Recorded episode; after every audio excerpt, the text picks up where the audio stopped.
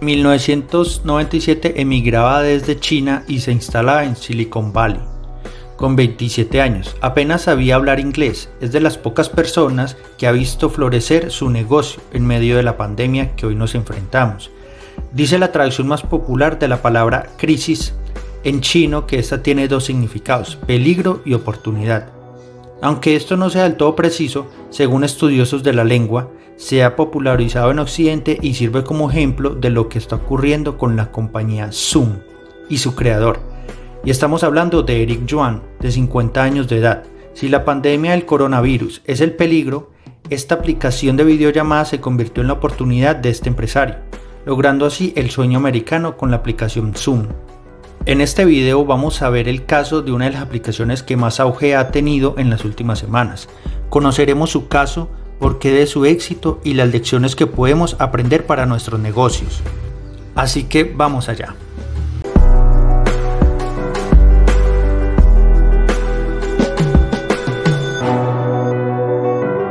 Zoom es una herramienta de videoconferencias y creada en 2012 este programa unifica a las videoconferencias en la nube, las reuniones en línea sencillas, la mensajería de grupo y una solución de sala de conferencias definida por software en una plataforma de fácil de usar.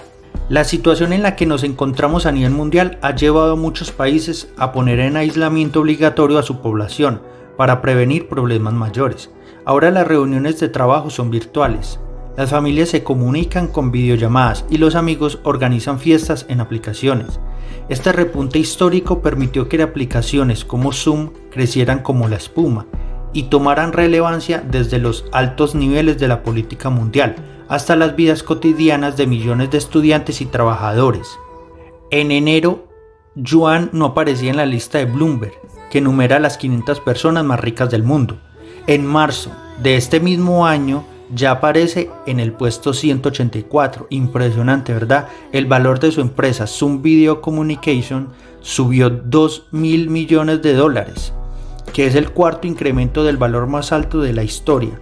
Una de las razones de este repunte es debido, por supuesto, a que ante la necesidad de que las personas se aíslen del contacto con otras personas, las videollamadas se convirtieron en la opción más efectiva para que alguna de las actividades cotidianas pudieran surgir y Zoom, por sus características, liviana, con capacidad para reuniones largas con un amplio número de personas, ha sido la vencedora. Para entender un poco su historia, Joan llegó en Estados Unidos a inicios de la década de los 90, en un momento de efervescencia tecnológica desde Silicon Valley, en San Francisco. Después de que ese país le negara ocho veces la visa de residente, empezó a trabajar con la plataforma Webex en la que ascendió y cuando ésta se convirtió en Cisco llegó a ser vicepresidente. Allí tuvo en 2011 su punto de inflexión, pues su idea de crear una plataforma de conversaciones mucho mejor en video no caló entre los directivos, en un momento en que ya se usaban otras aplicaciones como Google Hangouts y Skype de Microsoft. Entonces, Joan se fue de Cisco y empezó a trabajar en su startup. Una de las principales motivaciones para desarrollar dicha aplicación fue que su inspiración estuvo en la distancia entre su país de origen y la de su residencia, y en que su esposa, también china, pudiera estar al alcance de un solo clic y no a 10 horas de vuelo. Para 2019, cuando Zoom entró a la bolsa, Transparency Market Research auguraba que el mercado de videoconferencias crecería un 8% anual. La tendencia ya estaba sobre la mesa pero entonces no se preveía una emergencia que obligaría a gobiernos, sectores económicos, empleados, docentes y estudiantes a quedarse en casas por semanas y hasta por meses. Y aunque es difícil saber si el hábito se mantendrá cuando pase la emergencia, es claro que en este momento de 2020 esas plataformas se han vuelto imprescindibles para la humanidad. Este aislamiento permitió a Zoom pasar de unos de 10 millones de usuarios activos a finales de 2019 a 200 millones de usuarios en marzo de este mismo año. Para hacernos una idea, Instagram tardó 3 años en conseguir ese hito y un año en pasar de 100 millones a 200 millones, una popularidad que ni en sueños se imaginaba el veterano de Silicon Valley, hijo de ingenieros de minas en China, al que en los 90 no dejaban entrar a Estados Unidos. Joan pasó 10 años en Webex. Los primeros años él solo se dedicaba a programar y no tenía mucho tiempo libre, tanto que el inglés que aprendió entonces lo hizo de la mano de sus compañeros. Su empeño en lograr un mundo más conectado también le llevó a empezar a registrar patentes que le servirían para su futura aplicación que sería Zoom. En 2007, otro gigante tecnológico Cisco adquirió Webex. Para entonces Joan era el responsable de toda la programación de la compañía. En 2011, con su idea bajo el brazo, abandonó dicha empresa y empezó su emprendimiento. En ese entonces solo era un ingeniero programador de corazón, sin mucha experiencia empresarial, que decide competir contra gigantes como Microsoft y Google. Evidentemente, y pese a su veteranía, los fondos de inversión le dieron la espalda, pese a que Juan era muy consciente de dónde se estaba metiendo y dónde estaba su capacidad de competir, que era contra Skype, o su misma empresa anteriormente que era Webex. El resto de aplicaciones estaban anticuadas y venían de un mundo sin smartphone. La nueva realidad los desbordaba y por experiencia Joan sabía que tampoco tenía muchas posibilidades de mejorar. En Webex se seguían usando partes de su código que escribió dos décadas antes. Es decir, mantenían con sus mismos códigos desde hace décadas y no se preocupaban por avanzar, por crear nuevos códigos y mejorar la aplicación. Cuando inició su emprendimiento, las dudas de los medios de comunicación y las personas crecieron como la espuma acerca de cómo manejaba Zoom los datos de los clientes, correos, información compartida y su aplicación, y también sobre la encriptación de las conversaciones y las carencias para una aplicación que se ha colado en los despachos de gobiernos. Estas dudas, quejas y reclamos llevaron a Joan a publicar un post en el que se da una especie de cuarentena digital para solucionar esos problemas el propio fundador aclaraba que Zoom no fue diseñada para que de pronto, de un momento a otro, todo el mundo la usase para socializar, dar clases, como hacen universidades como Harvard o trabajar desde casa. El 20% del precio de la acción se evaporó tras este mensaje de Juan, aunque visto su comportamiento de este lunes en bolsa, con un crecimiento estable y disparado que ha llevado a la acción a niveles cercanos a las de 12 semanas, parece que los inversores han vuelto a confiar en que Juan podrá llevar a Zoom por el buen camino. El protagonista de hoy lo sabe bien, retomando el tema de la compañía donde trabajaba antes. Juan fue uno de los responsables de lanzar Webex, la empresa que a finales de los años 90 apenas tenía una docena de empleados. La firma Zoom desarrolló una plataforma para videoconferencia, audioconferencia y conferencias vía web que permite ser usada por empresas y también por usuarios finales y que según su creador es altamente escalable. Funciona igual de bien para dos personas que para 500 personas declaraba en dicha entrevista. De acuerdo a algunos de sus usuarios, la simplicidad y rapidez de Zoom para organizar reuniones es uno de sus fuertes. Además, señalaban el gran número de funciones que permite su versión gratuita, pudiendo aglutinar hasta 100 videoconferencias al mismo tiempo. De hecho, ni siquiera es necesario registrarse para ingresar en una reunión previamente creada. Varias empresas e instituciones de renombre utilizan Zoom, como Uber, Aerolíneas Delta, el sitio web de ofertas Groupon o la Universidad de San Francisco, entre otras más. Bueno, emprendedores, vamos a ver las tres lecciones que nos deja este gran video. Lección número 1. En el mundo del emprendimiento podemos ver que existen personas capaces de innovar y crear productos o servicios por motivos emocionales. Es decir, Zoom fue creado por el distanciamiento entre el creador y su familia. Juan se sentía solo, le hacía falta su familia y sus seres queridos. Esto fue el motor que lo llevó a crear dicha aplicación para sentirse más cerca a ellos. Muchas veces solo necesitamos una razón que te motive a llevar a cabo las cosas. Por ejemplo, tu familia, tu ciudad, el medio ambiente, los niños, todos estos aspectos puedes encontrar tu motivación y así crear productos o servicios que ayuden o mejoren la problemática que quieres solucionar. Lección número 2. Cuando inicias una idea de negocio o creas un producto o servicio, debes tener claro cuál es la razón por la cual la creaste, cuál es la misión y visión de tu emprendimiento, cuál es el objetivo y hacia dónde quieres llegar. Debes tener siempre claro esto, para que cuando tu negocio crezca no debes dejar a un lado las políticas y cuál fue la razón principal de su creación. Por ejemplo, puede ser ayudar o proteger el medio ambiente, mejorar algún problema en tu localidad o región. Puede ser mejorar la calidad de vida de las personas a través de productos más saludables, Hay muchas razones para iniciar un emprendimiento, así que hazlo. Lección número 3. Sin importar tu edad, puedes emprender. En mis videos anteriores de curiosidades del mundo de los negocios, hemos visto como un joven de 26 años se ha vuelto millonario vendiendo alimentos. Y hoy y en este video vemos que personas de 50 años de edad también logran ser millonarias. Entonces, la lección es que sin importar tu edad, puedes emprender e iniciar tu idea de negocio.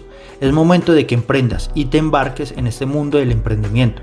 Te invitamos a que veas nuestros videos anteriores y así puedas emprender. Bueno, emprendedores, gracias por ver el video. Compártelo con tus amigos y familiares para que ellos conozcan este emprendimiento, que está en bocas de todos, y para que ellos se animen a emprender. Dale un fuerte like y hasta la próxima.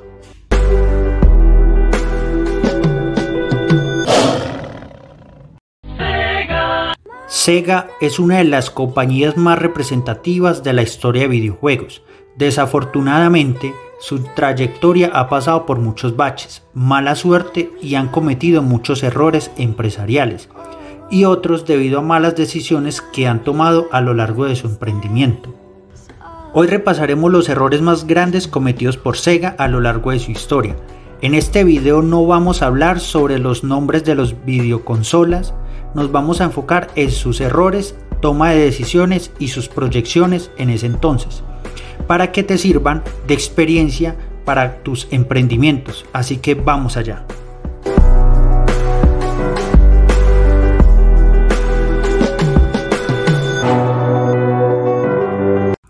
Durante algunos años, solo Nintendo podía llegar a rivalizar con aquella empresa que dio vida al erizo, Supersónico en 1990, que durante años rivalizó con Mario Bros. Por desgracia, algunas de sus malas decisiones empresariales llevaron a la compañía a una profunda crisis que terminó con el cese de la fabricación de nuevas consolas. Sega fue fundada el 3 de junio de 1960 en Hawái, Estados Unidos. Cuando Sega quiso introducir una de sus consolas en 1991, el problema es que intentó hacerlo apresuradamente para estar a la par de la competencia en ese entonces que era Nintendo. Sonic el erizo tuvo una buena acogida en el mercado y fue un boom en el mundo de los videojuegos. Tenían buena jugabilidad, buenos gráficos para la época y un universo extenso. Pero el error radica en que se enfocaron en la imagen que tenía Sonic y descuidaron otros muchos títulos que tenían resultando ser bastante decepcionantes y no cumplieron con las expectativas. Por ejemplo, Hubo en aquella época una polémica con juegos como Night Trap, este último se enfrentó a toneladas de demandas y quejas debido a su representación de la violencia. Sumado que cuando Sega decidió lanzar en 1995 la Sega Saturn, uno de sus modelos más característicos para llevarle la delantera a Nintendo, se apresuró y lanzó dicha consola. El error fue en que no contaba con suficientes juegos para atraer a los desarrolladores y así tener variedad en sus juegos. En 1988 Sega lanzó Mega Drive. Esta consola venía con su ya famoso mando de tres botones. El problema es que con el paso de los años llegaron juegos como Eternal Champions o Street Fighter 2 que debido a su dinámica de juego requerían utilizar más botones dificultando la jugabilidad de sus consumidores, por lo que Sega lo solventó lanzando su propio mando de 6 botones. ¿Cuál es el problema? Es que era que esos mandos no funcionaban bien con algunos de sus juegos más antiguos, por lo que acaban convirtiéndose en un desastre total. Podemos destacar entonces que uno de los errores fue que solo se enfocaron en los juegos nuevos y no en aquellos que ya estaban en el mercado y tenían más consumidores a nivel nacional e internacional. Cuando Mega Drive estuvo en su punto más alto, se hizo con el 65% del mercado americano, y nunca perdería su hegemonía en el viejo continente. Ya para el año 2000 llegaría una de las empresas más grandes de la historia de videojuegos y que sería la espina clavada para Sega, anunciando el lanzamiento de una de sus consolas más exitosas en la historia y que muchos consideran que fue la que sepultó la marcha al declive. Estamos hablando de la PlayStation 2 de Sony. Sin embargo, el lanzamiento de Sega Dreamcast selló su destino con bastante rapidez. La consola tenía una sólida línea de juegos, pero muy poco soporte de terceros. En Norteamérica, la cosa mejoró para la Dreamcast, llegando a vender cerca de 50.000 máquinas en su primera semana a la venta. Sin embargo, la debacle llegó cuando PlayStation 2 se puso a la venta. Y sumado a que Sega estaba ahogado por las deudas, en 2001 Sega tocó fondo y dejó de producir la consola. En este momento, el dicho de quien golpea primero, golpea dos veces no se hizo realidad.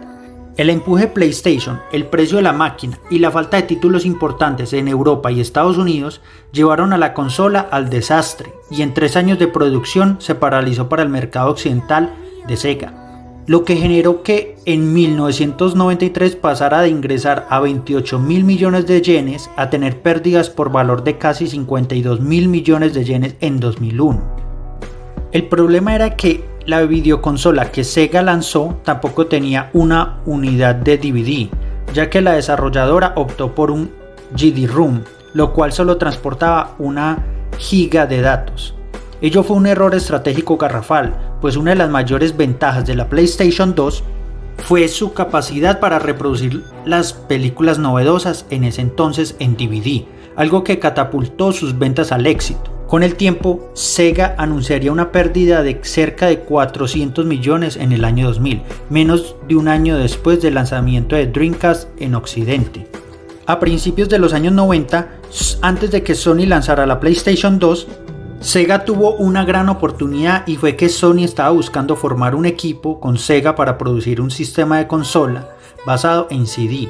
Después de que las negociaciones fracasaron, con Nintendo, Sony se acercó a Sega y los convenció a trabajar en una colaboración para crear una consola.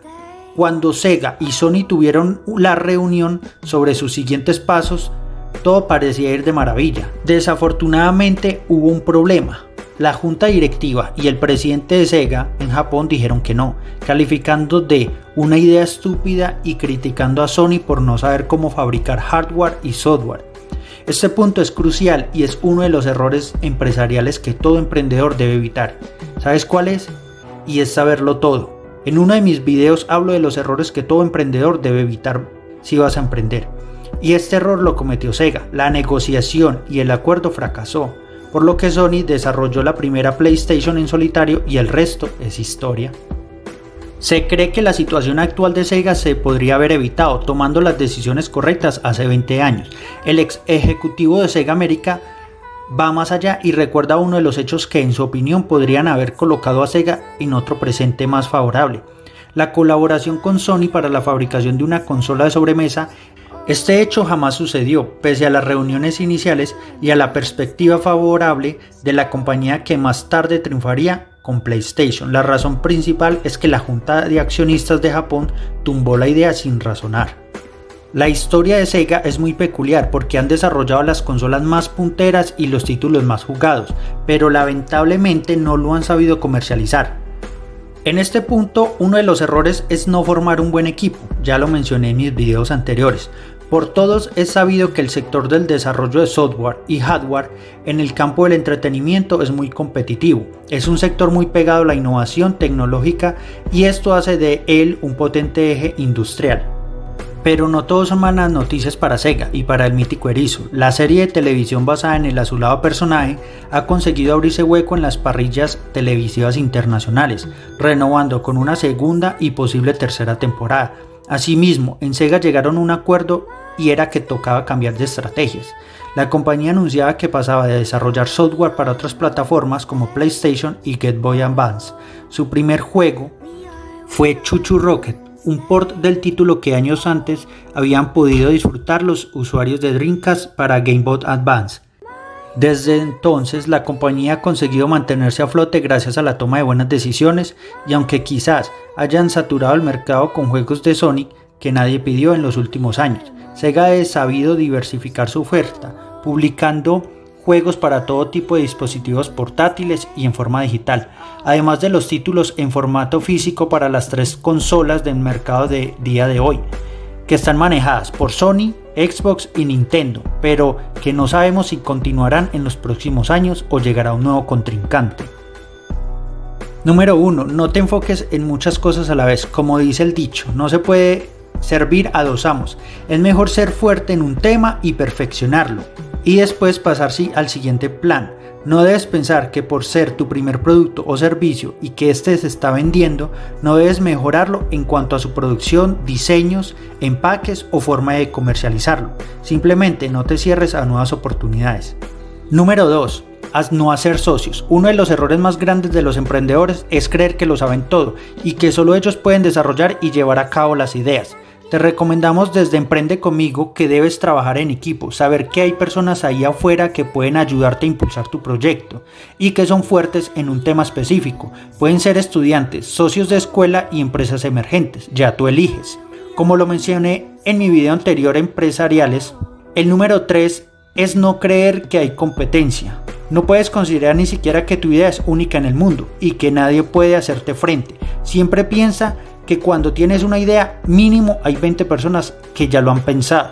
Entonces lo importante es qué debes hacer y la decisión que debes tomar frente a esta situación.